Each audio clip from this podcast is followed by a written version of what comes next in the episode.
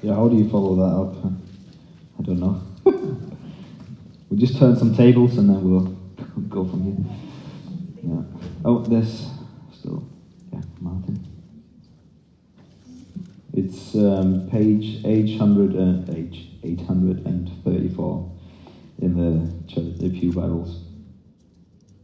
Um, I want to start today by reading um, a verse from John, and it is John's aim of the whole gospel. That's why John wrote the book of John, the Gospel of John. And it's in chapter 20, verse 20, um, 31. We can read 30 and 31. Um, it's John 20 from verse 30. And it says, Now Jesus did many other signs in the presence of the disciples, which are not written in this book. But these are written that you may believe that Jesus is the Christ, the Son of God, and that by believing you may have life in his name. So anything that you read in the book of John, you have to see in the light of this verse. Because that's John telling us this is why I wrote the book. So a little bit of background. Um, we read here that it was the Passover of the Jews. Um, it was one of the three big celebrations of the year for the Jews, and every male was male Jew was expected to show up in Jerusalem and to worship, um, unless they were ill or there was something else that they couldn't come to to Jerusalem. And on Passover, they would celebrate their exodus from uh, from Egypt, where they had been slaves for 400 years, and God freed them through Moses. And back then, God performed 10 miraculous signs. We call them 10 plagues mostly, but it's really signs that he did against the Egyptian gods. And the last one of these signs was the death of the firstborn of every family in all of Egypt. And it sounds very harsh, but that's God doing to Pharaoh what Pharaoh did to the Jews, to his people. Pharaoh was actually not just killing the firstborn, he was killing all the boys of the Jews. And there was only one way of avoiding that, and that was you had to find a male lamb that was spotless, kill it, and paint your door frames with blood.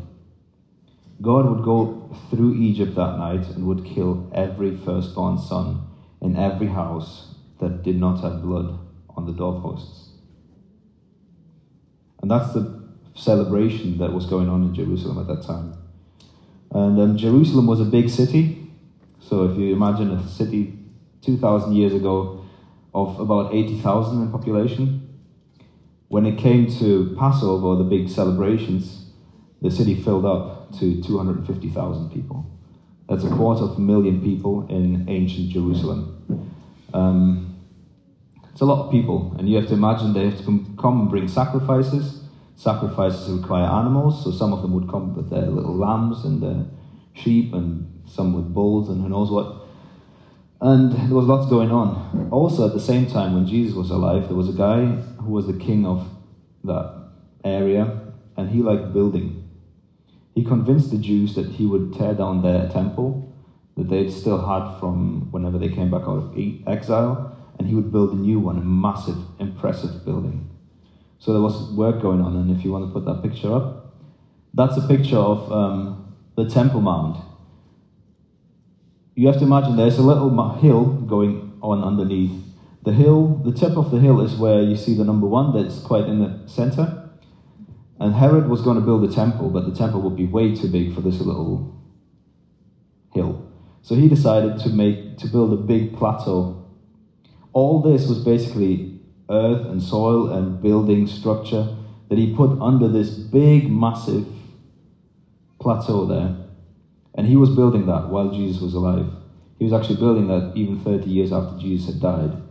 The thing only stood for about five years and was then torn down by the Romans completely, and all we have left of it is the um, West Wall in Jerusalem that the Jews go to. And it was an absolute stunning thing. There's, um, I think Josephus or somebody said, if you haven't seen the temple in Jerusalem, you've never seen a beautiful building.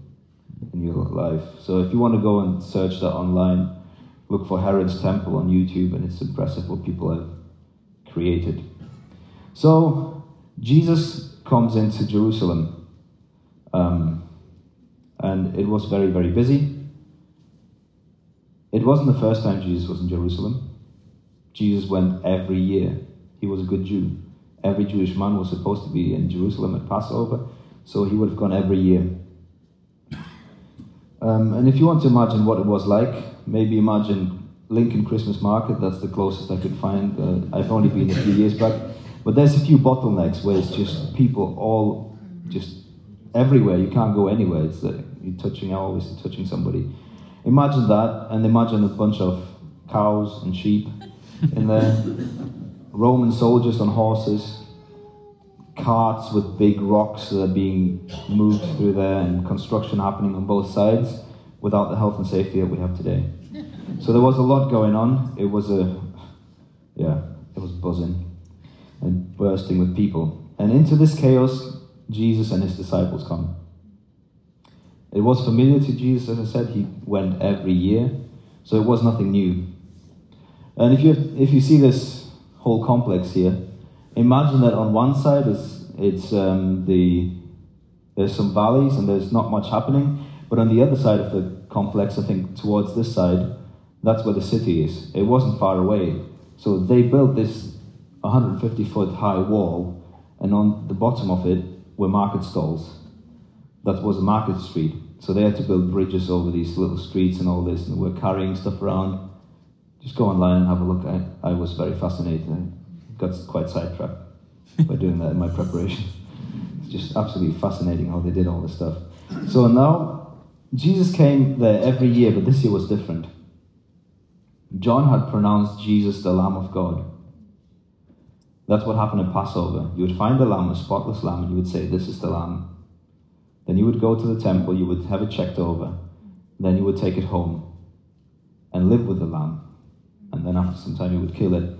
So Jesus was now announced the Lamb of God. He wasn't just a street preacher, he wasn't just a guy, he was, people knew he was the Lamb of God. He was in ministry now. And there's two cleansings of the temple. There's one that we're talking about now, and another one that John is not talking about, but the other Gospels. That is when he cleansed the temple just before his crucifixion. So Jesus came into the temple. If you look at this side, there's two like grey bits in the mid, like quite central. There was two stairways that went through the plateau up. One was enter, entry. The other one was exit. So you can have a nice flow. People can come in and come out. Um, so Jesus came up somewhere there, and the big area around the temple is called the Gentiles' Court. So that's where Gentiles, the non Jews, could come and they could visit and um, meet God. That's as close as they could come. And then Jesus comes in, and as every time this whole place is filled with animals and with people, and there's just lots of business going on. People had to change the money, we read, because the Jews didn't accept any Roman or foreign money in the temple because it wasn't holy. It had a picture of the um, of Caesar on it, and that would have been idol worship, and Jews don't do that. So at extortionate rate, you had to change your money and lose a lot of money, but that's the only way they can pay for it. And I don't know how you imagine the temple cleansing. I always have this picture of Jesus just going crazy, berserk, and kicking things over, shouting, screaming, smacking, hitting, mm. and just, yeah, almost foaming by the, on the mouth. But it's not. I read this, and it says here that Jesus came into the temple, saw it, and then verse 15, he says, and making a whip out of cords. So he was there watching all this, and while he's walking around and looking at it, he's making this little whip. It's not like a big long whip that you can crack. It's more a little one with like lots of little tassels. Tassels? Tassels? Tassels. tassels. Sorry, I'm German for those who don't know. Um, and you would have used this to just drive your sheep and your cows. You just smack them gently so they know where to go. So he's making this little thing. his reaction to this irreverent business is not rash. He doesn't just see it and then all of a sudden something clicks in his head and he just goes crazy. He's angry, and I'm sure he was angry every year he came.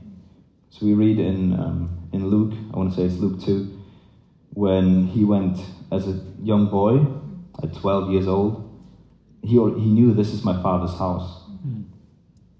So every year he went, he would have had the same thoughts. But this time, he was pronounced the Lamb of God, the Messiah. And so he was there. He was very, very clear about what he was doing. He wasn't in some kind of red mist moment. And one of the things that you had to do for the celebration of Passover was you had to clean your whole house of leaven or yeast, because that's a symbol for sin most of the time in the scriptures. And so here was the beginning of the Passover, and Jesus comes into the temple, and his father's house is full of sin. So what he does is he cleans it. He cleans it out. He drove out the sheep and the oxen. I don't know how he did it. Probably he was probably shouting as well because you have to. There's lots of sheep and oxen. You have to just go and smack them and yeah, make a move. And what's going to happen if you start chasing all these cows and these sheep around? Obviously, the people who sell them will run after them. They want to calm them down. And if you imagine this place full of people, full of animals, where are the animals going to run? They're going to run down the stairs, there's people coming up the stairs, and they're going to run into the city. And there's marketplace in the city, market roads in the city. Everything's full of people.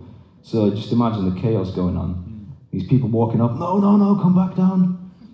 And there's the temple guard that's probably trying to say to people, calm down, everyone, stay calm, stay calm, and trying to guide everyone out. But Jesus is creating quite a bit of chaos here. And then to add to the chaos, he goes to these money changers, throws all their money on the floor, their holy money, knocks over their tables, and you can see these money changers, they've paid a lot of money to get this money, to change it. They will be running around, crawling around, grabbing all the money they can get. And so you can see all this madness going on. And then what I found interesting is he doesn't, I always had this imagination that he kicked the cage with all the birds in there so the birds can fly free. But he doesn't. He tells the pigeon sellers, take these things out of my, out of my father's house. And somebody pointed out, look how gentle he is, even with the doves, because apparently pigeons can die of stress. Hmm. So these guys are taking him out. And then he makes this amazing claim. He says, "Do not take my, do not make my father's house a house of trade." And what fascinated me as well is there's one man. This is a massive, massive area, but he managed to get all these animals going, knock over all this stuff, and nobody's stopping him. The temple guard was probably trying to keep everything under control, but nobody actually went to Jesus. The religious leaders would have come to look and see what he did, but nobody stopped him. And Jesus created all this chaos in the temple, and then he claimed the temple is my father's house. That's a big claim. The Jews were saying, We are Abraham's children, and they could trace their lineage back all the way to Abraham. And if Jesus now claims Jesus is my uh, God is my Father, this is my Father's house, the temple that you come to worship in, he claims that he is at least part God. So if I say I am my Father's son, I am I've got my Father's DNA. Who would dare to say uh, Who would dare to say such a thing? Is it not blasphemy? If you claim that God is your Father, surely you're claiming that you're at least part God. And today, thankfully, we have the whole scriptures. One of the reasons why John writes this gospel is to help us, to persuade us to believe that Jesus is the Son of God. And today we have the scriptures and the, full, and the fullness of the scriptures. This is all that God wanted to give us. Not more and not less.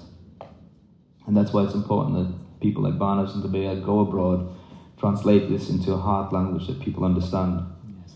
and people can learn that Jesus is the Son of God. And it was blasphemy what Jesus said to the Jews. A little later in John 5, we read, This was why the Jews were seeking all the more to kill him, because not only was he breaking the Sabbath, which was one rule, but he was also calling God his own Father, making himself equal with God.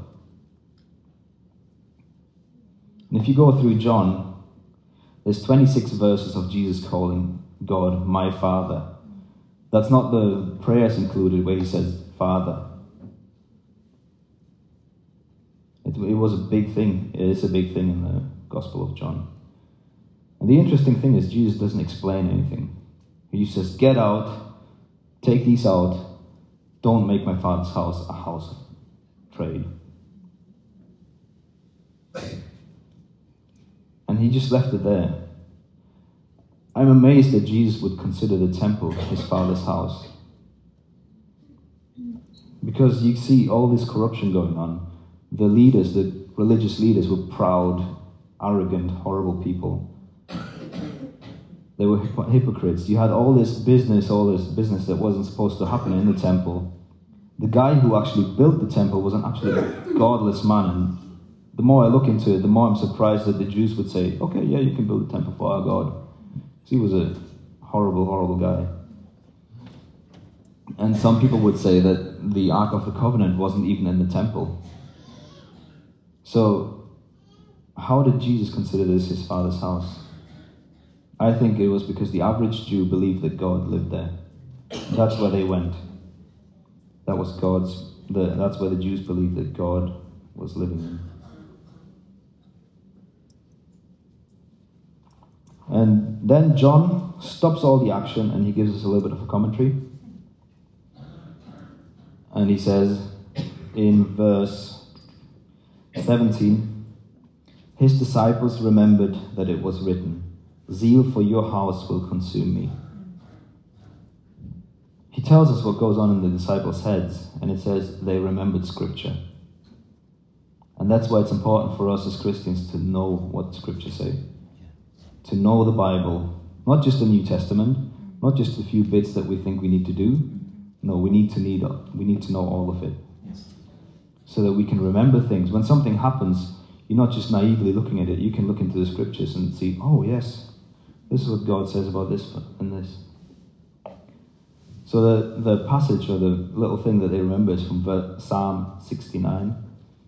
And there's quite a few references to Jesus, and it's also David who writes it, so it's a bit confusing of what is actually fitting to Jesus, what's not, so on. But um, there's two verses here, and just they quote just a little bit.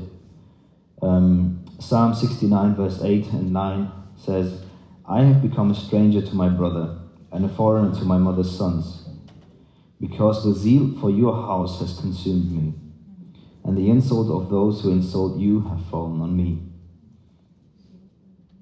Jesus felt such a passion for the temple and for how the Jews celebrated the festivals that he, God, had in, told them to do. That he just couldn't look at it anymore. He had to do something about it, he had to clear it out. And he cleared out this court for the Gentiles, or this Gentile court. This was a place where the Gentiles could come those who were not Jews. And it was full of animals, full of money changers, full of business. God had made a place for people to come and worship Him. And yet, those who worshipped Him as their God built up all this place. God always wanted all peoples from all tongues, tribes, and nations to come and worship Him. God was always about revealing Himself to all peoples. And Jesus saw that this marketplace was taking away room for Gentiles who wanted to worship God. And then we go on to a little bit more confusion, if you're not confused enough yet by what Jesus does. Um, verse 18 to 22. That's the next section. And um, nobody seemed to stop Jesus doing what he was doing. Nobody dare stand in his way while he destroys the money making machine. And not even the religious leaders who were making the most profit of it, they don't even stop him. They don't come over and knock him over and try to stop this whole thing. They only ask him one question What sign do you show us for these things? Basically asking, Give us a sign so we know what, on what authority you're doing these things. And last week we had Frank, and he shared with us that Jesus did seven, or John recorded seven signs that Jesus did. So they would show and reveal something about Jesus' character. So here was the perfect time for Jesus to do a sign, to do a miracle that would convince everyone that he was God, God's Son. And I think the reason why nobody could stop him is a prophecy to the prophet of Malachi. Um, in, in Malachi 3, the first two verses, it says, Behold, I will send my messenger, and we've heard about the messenger before, John the Baptist, who will prepare a way for me. Then the Lord whom you seek will suddenly come to his temple, the messenger of the covenant, in whom you delight. See, he's coming, says the Lord of hosts. But who can endure the day of his coming? Who can stand when he appears? For he will be like the refiner's fire, like the launderer's soap. So if we look back just a little bit in the, into the first chapter, we see that the Pharisees, the religious, religious leaders, sent people to John the Baptist to say, Who are you? Who gave you the right to speak like this to us? Who are you? Are you Elijah? That question already shows Are you the forerunner for the Messiah? And John just says, No, no, I'm not, I'm not this, I'm not that. And then he gives them a quote from Isaiah 40, verse 3, when he says, I'm just a voice in the wilderness, prepare the way for the Lord. So the leaders in, in Jerusalem were aware that there was somebody who was claiming to be the forerunner for the Messiah. So things were lining up for the Messiah to come. Everything seemed to be pointing that way, and now this guy comes into the temple and creates this chaos. And these leaders who are asking Jesus, Give us a sign for your authority, they know the scriptures. They know that prophecy that I just read, that suddenly the Lord will come in. So they want to know is it the Messiah? Yes, no? Could it be? Give us a sign, Jesus. And if he really is God's son, surely he could perform a miracle. A sign that they all would believe, and that was it. And just a few verses earlier in um, John 2, verse 11, we read that's when Jesus made water into wine. This is the first sign Jesus did in Cana in Galilee and manifested his glory, and his disciples believed in him. So Jesus did do the miracles so people would believe in him. But Jesus doesn't do any miracle for them. Once again, Jesus does something that is very surprising to me and was, I'm sure, surprising to the guys. He just gives them a question, a riddle, a challenge. He says, Destroy this temple and I will raise it in three days.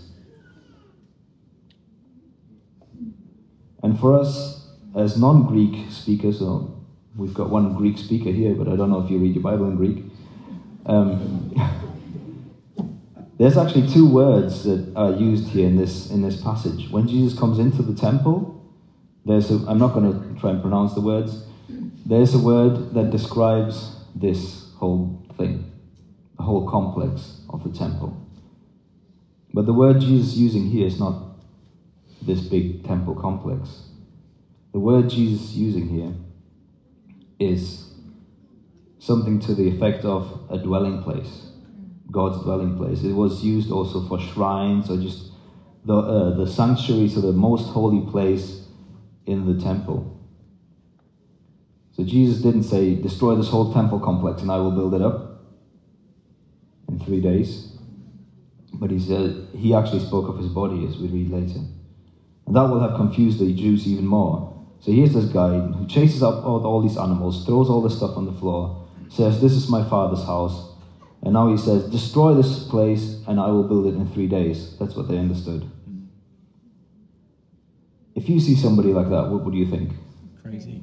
It's crazy. He's gone mad. He's something's wrong. He's completely lost the plot. Yeah, he comes into the temple at the busiest times, drives out all the animals, all the sellers, creates chaos, throws money around, says the temple is his father's house, so he's claiming to be equal with God. And now he's saying that he's going to tear all this down and then raise, build it up in three days. There's no other way but to say this guy has lost his mind, completely gone mad. And so they remind Jesus and say, Jesus, you know, Herod's been building this temple for 46 years already, and he's still building it. Yeah, and according to historians, he would still build another 30 years to finish the temple after Jesus' death. And this, it seems that this claim of Jesus that tear this temple down, I will rebuild it in three days, really hurt the Jewish leaders because they will keep bringing it up to him, even in his trial before his death, three years later.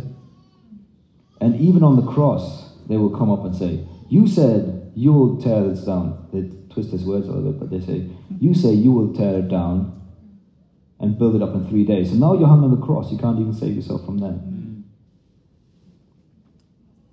They didn't understand what he really meant. And neither his, did his disciples. They had no idea what he was speaking about. They must have thought something happened to Jesus. This is not normal. And the zeal for the house of the Lord had driven, they maybe thought, the zeal for the house of the Lord had driven him a bit mad. And again, John stops and gives, gives us a little commentary here in verse 21 and 22. He gives us a little insight what happens in the head. Jesus was very, very clear on what he said and why he said it. God is the best communicator. God created language. God is the perfect communicator. And here, Jesus, I believe, chose to miscommunicate or chose to communicate in a way that they wouldn't understand. Every word that he said had weight. He never said a word that didn't, was just a throwaway thing. Maybe, I'm, I'm sure he joked, and, but I think even in his jokes, every word had weight. It was no useless thing. Jesus was telling them that his body, he meant his body, and that his enemies would put him to death. And he was speaking to his enemies who would later put him to death. But they would put him to death. They would destroy the temple, the dwelling place of God among the people but he would bring it back to life three days later. It wasn't angels or anything else that brought him back to life, it was Jesus himself. It was the Father and the Spirit, and somehow God works together to raise him up. Jesus spoke of the temple of his body. And John uses this word by referring uh, to us as, though it's not actually John, it's other people, other like Paul uses the same word to describe us as Jesus' body. So we're not meant to be this temple complex as a church. We're meant to be the dwelling place of God among the people. And when Jesus was here on earth, we read that he was the dwelling place of the fullness of God. God fully showed himself in Jesus. That's what we read in Colossians 2, verse 9. Jesus was God in the flesh. He would die and he would come back to life. The temple that Herod built would stand for a few years and then in AD 70 it was destroyed to really never be rebuilt again until the end of time and you can we can have debates on when that will happen but um, it won't be well it wasn't for at least 2000 years almost that the temple has been destroyed so clearly, Jesus didn't mean that temple. And John also says that clearly the, Jew, uh, the disciples didn't understand Jesus. And it took them a while, it took them about three years to understand what Jesus meant with this word. It was only after the resurrection that they again remembered Scripture and remembered what Jesus said to them. And again, here's a challenge to us How well do I know Scripture? When something happens? Can I go to the scripture? Can I find comfort? Can I find advice, direction from the scriptures? Don't let your life make sense of the Bible. Let the Bible make sense of your life. Yes. Don't take your experience and read them into the Bible. But take your experience and read the Bible and learn from what the Bible says about your experience. The Bible is the final authority. And if you're an underliner, I, um, I'd suggest in the Gospel of John you underline the word believe. It's one of the major things, as we read earlier in John 20. He says, I want you to believe that Jesus is the Son of God. It appears in six, 86 verses, the word believe. And it's John's declared aim of the whole account of Jesus' life that you would believe that Jesus is the Christ, the Son of God, and that you would, by believing in him, you would have life in his name. I know we only read until verse 22, but the next person is going to start in chapter 3, verse 1. So we're going to have a quick look at verse 23 to 25. Now, when he was in Jerusalem at the Passover feast, many believed in his name when they saw the signs that he was doing. But Jesus, on his part, did not entrust himself to them because he knew all people and needed no one to bear, bear witness about man, for he himself knew what was in man. John continues his commentary here on the situation. And we learn that many believed in Jesus because of his signs. People were convinced he was someone special, but they didn't quite understand who he was and what he'd come for. And people love signs and miracles, spectacles. That's what people go to in flocks. And unfortunately, in this time and throughout all of history, I think, people have used it. And unfortunately, it's in the church as well that there are people who do these miracles. And they have big gatherings where, come here and you will, everyone will be healed. And all these things. And they draw masses. People trust miracles but they don't know the Word of God. And the interesting thing is that Jesus didn't trust people who just trusted miracles. Jesus didn't trust people who followed him just for the spectacular. It says there that Jesus didn't entrust himself to them. The word entrust is the same word as the word believe in Greek. It means to be convinced of something, to convince somebody of something, did Jesus not want everyone to follow him? Did Jesus not want everyone to be saved? We read that he doesn't want anyone to perish. So why did he do that? And I think it's got something to do with what we read in earlier in this chapter in um, John 2 verse 4, where he says, My hour has not yet come. Again, if you're an underliner, try and find the places where it says my hour, my hour, the hour. It's an interesting study. So Jesus just said these things. He didn't actually try and convince the Pharisees, the religious leaders, that I am the Son of God. Look, I can do this sign. He didn't. He could have done, but they would have trusted the miracle, the sign. Jesus knew what was in people's hearts. He knew that if they didn't believe who he was, if they didn't really understand who he was, they would have not really trusted him for, for their lives, for their eternity. And to this day, Jesus knows everything there is in every person. And I found it fascinating to think through Jesus' life from the perspective that he knew what was in every, every person's mind. How he treated Judas, how he treated the Pharisees, how he treated people that came to him and disrespected him, rejected him when they understood who he was and yet he loved every single one of them. And looking at ourselves, I can't speak for you, but I know myself, and I know what I struggle with, what I, I know the evil of my own heart, and Jesus knows it too, and yet he still loves me. And he knew that in those days, the Pharisees, the leaders, the religious leaders of the Jews, were not ready. They were too proud. They did not want to accept his authority. They were not willing to bow to his authority and divinity. And Jesus didn't want to understand them, didn't want them to understand, at least yet. Next time, Owen's going to tell us about one of the guys who really wanted to understand, Nicodemus. But yeah, that's, that's what Jesus did. And how does all this apply to our lives? So, the goal of John's gospel, the declared goal and aim of John's gospel is that these signs that are written, that you may believe that Jesus is the Christ, the Son of God, and that by believing you may have life in his name.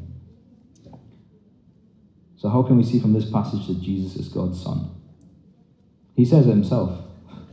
So, all you need to do is you need to read and believe. But Jesus cleaned out his father's house, the irreverent money making machine from the temple. It would come back, and it was back very, very quickly. But for that time, it was done. And to you and to me in our own lives, is there any leaven in our lives? Is there anything that is in our lives, that's come in our lives, crept into our lives, that does not help us worship God, that works against God, that is not honoring God, that is serving you and just focused on yourself? Does it anger you when you see things happening in church or among Christians that are against Christ, that are diverting from Christ? Am I passionate about reaching those who don't know Jesus? Does my heart beat for them? Do I desire to see my church to be a church that reaches out to all peoples? And we've got Barnabas and Tabea here who want to go out, and we've got others from New Tribes who have the same desire. Mm. Is there anything that as a church we can do to help reaching the unreached? Yes, we're sending people. Is there anything that we can do, anything that needs to go that we need to take away so we can reach those on the doorsteps? Jesus, the Son of God, gave himself as a substitute for everyone. Everyone who would believe. Just as in Egypt, the lamb, even the Egyptians could have killed the lamb and listened to Moses and done the same, and God would have gone past their house. Jesus gave himself as a substitute. He doesn't want anyone to perish, but he wants everyone to have everlasting life. Jesus knows the future and the past. This temple that he raised in three days was his body, and it's the same word that's used of us as a church. So we are his hands, his feet, his mouth to this world. We don't need to be shy about Christ. We can be bold because we came in the authority of God. He gave us authority and He gave us the, the command, the Great Commission. And the only way we can become a part of this body is by believing Him, by trusting Him. Jesus knows everything. And just as He did in the past, He still knows everything. Jesus knows my heart and He knows your heart. And despite of all this knowledge and understanding that He has about us, He loves us. He loves you, He loves me.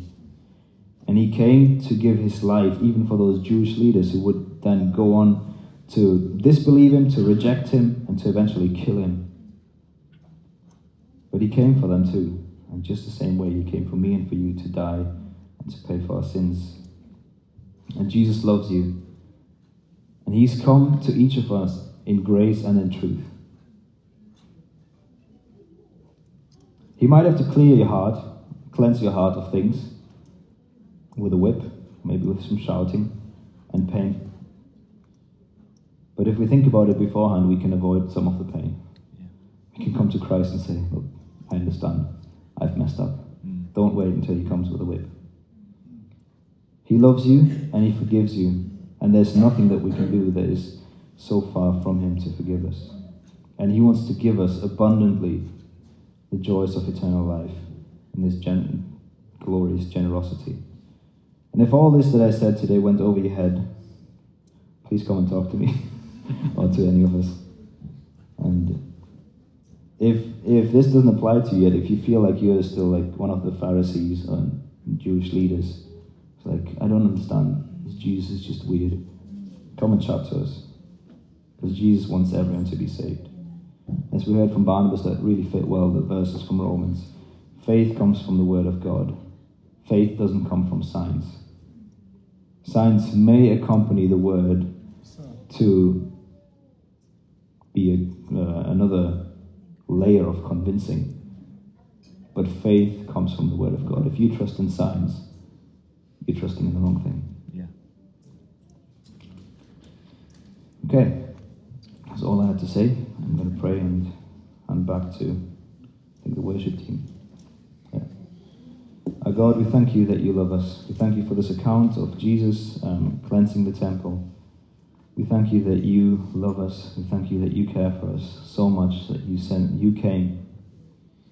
You lived your life here, rejected and disbelieved, even killed and tortured for us and for those who did that to you. And we thank you for that. We thank you that you are the Son of God, that we can learn that in the scriptures.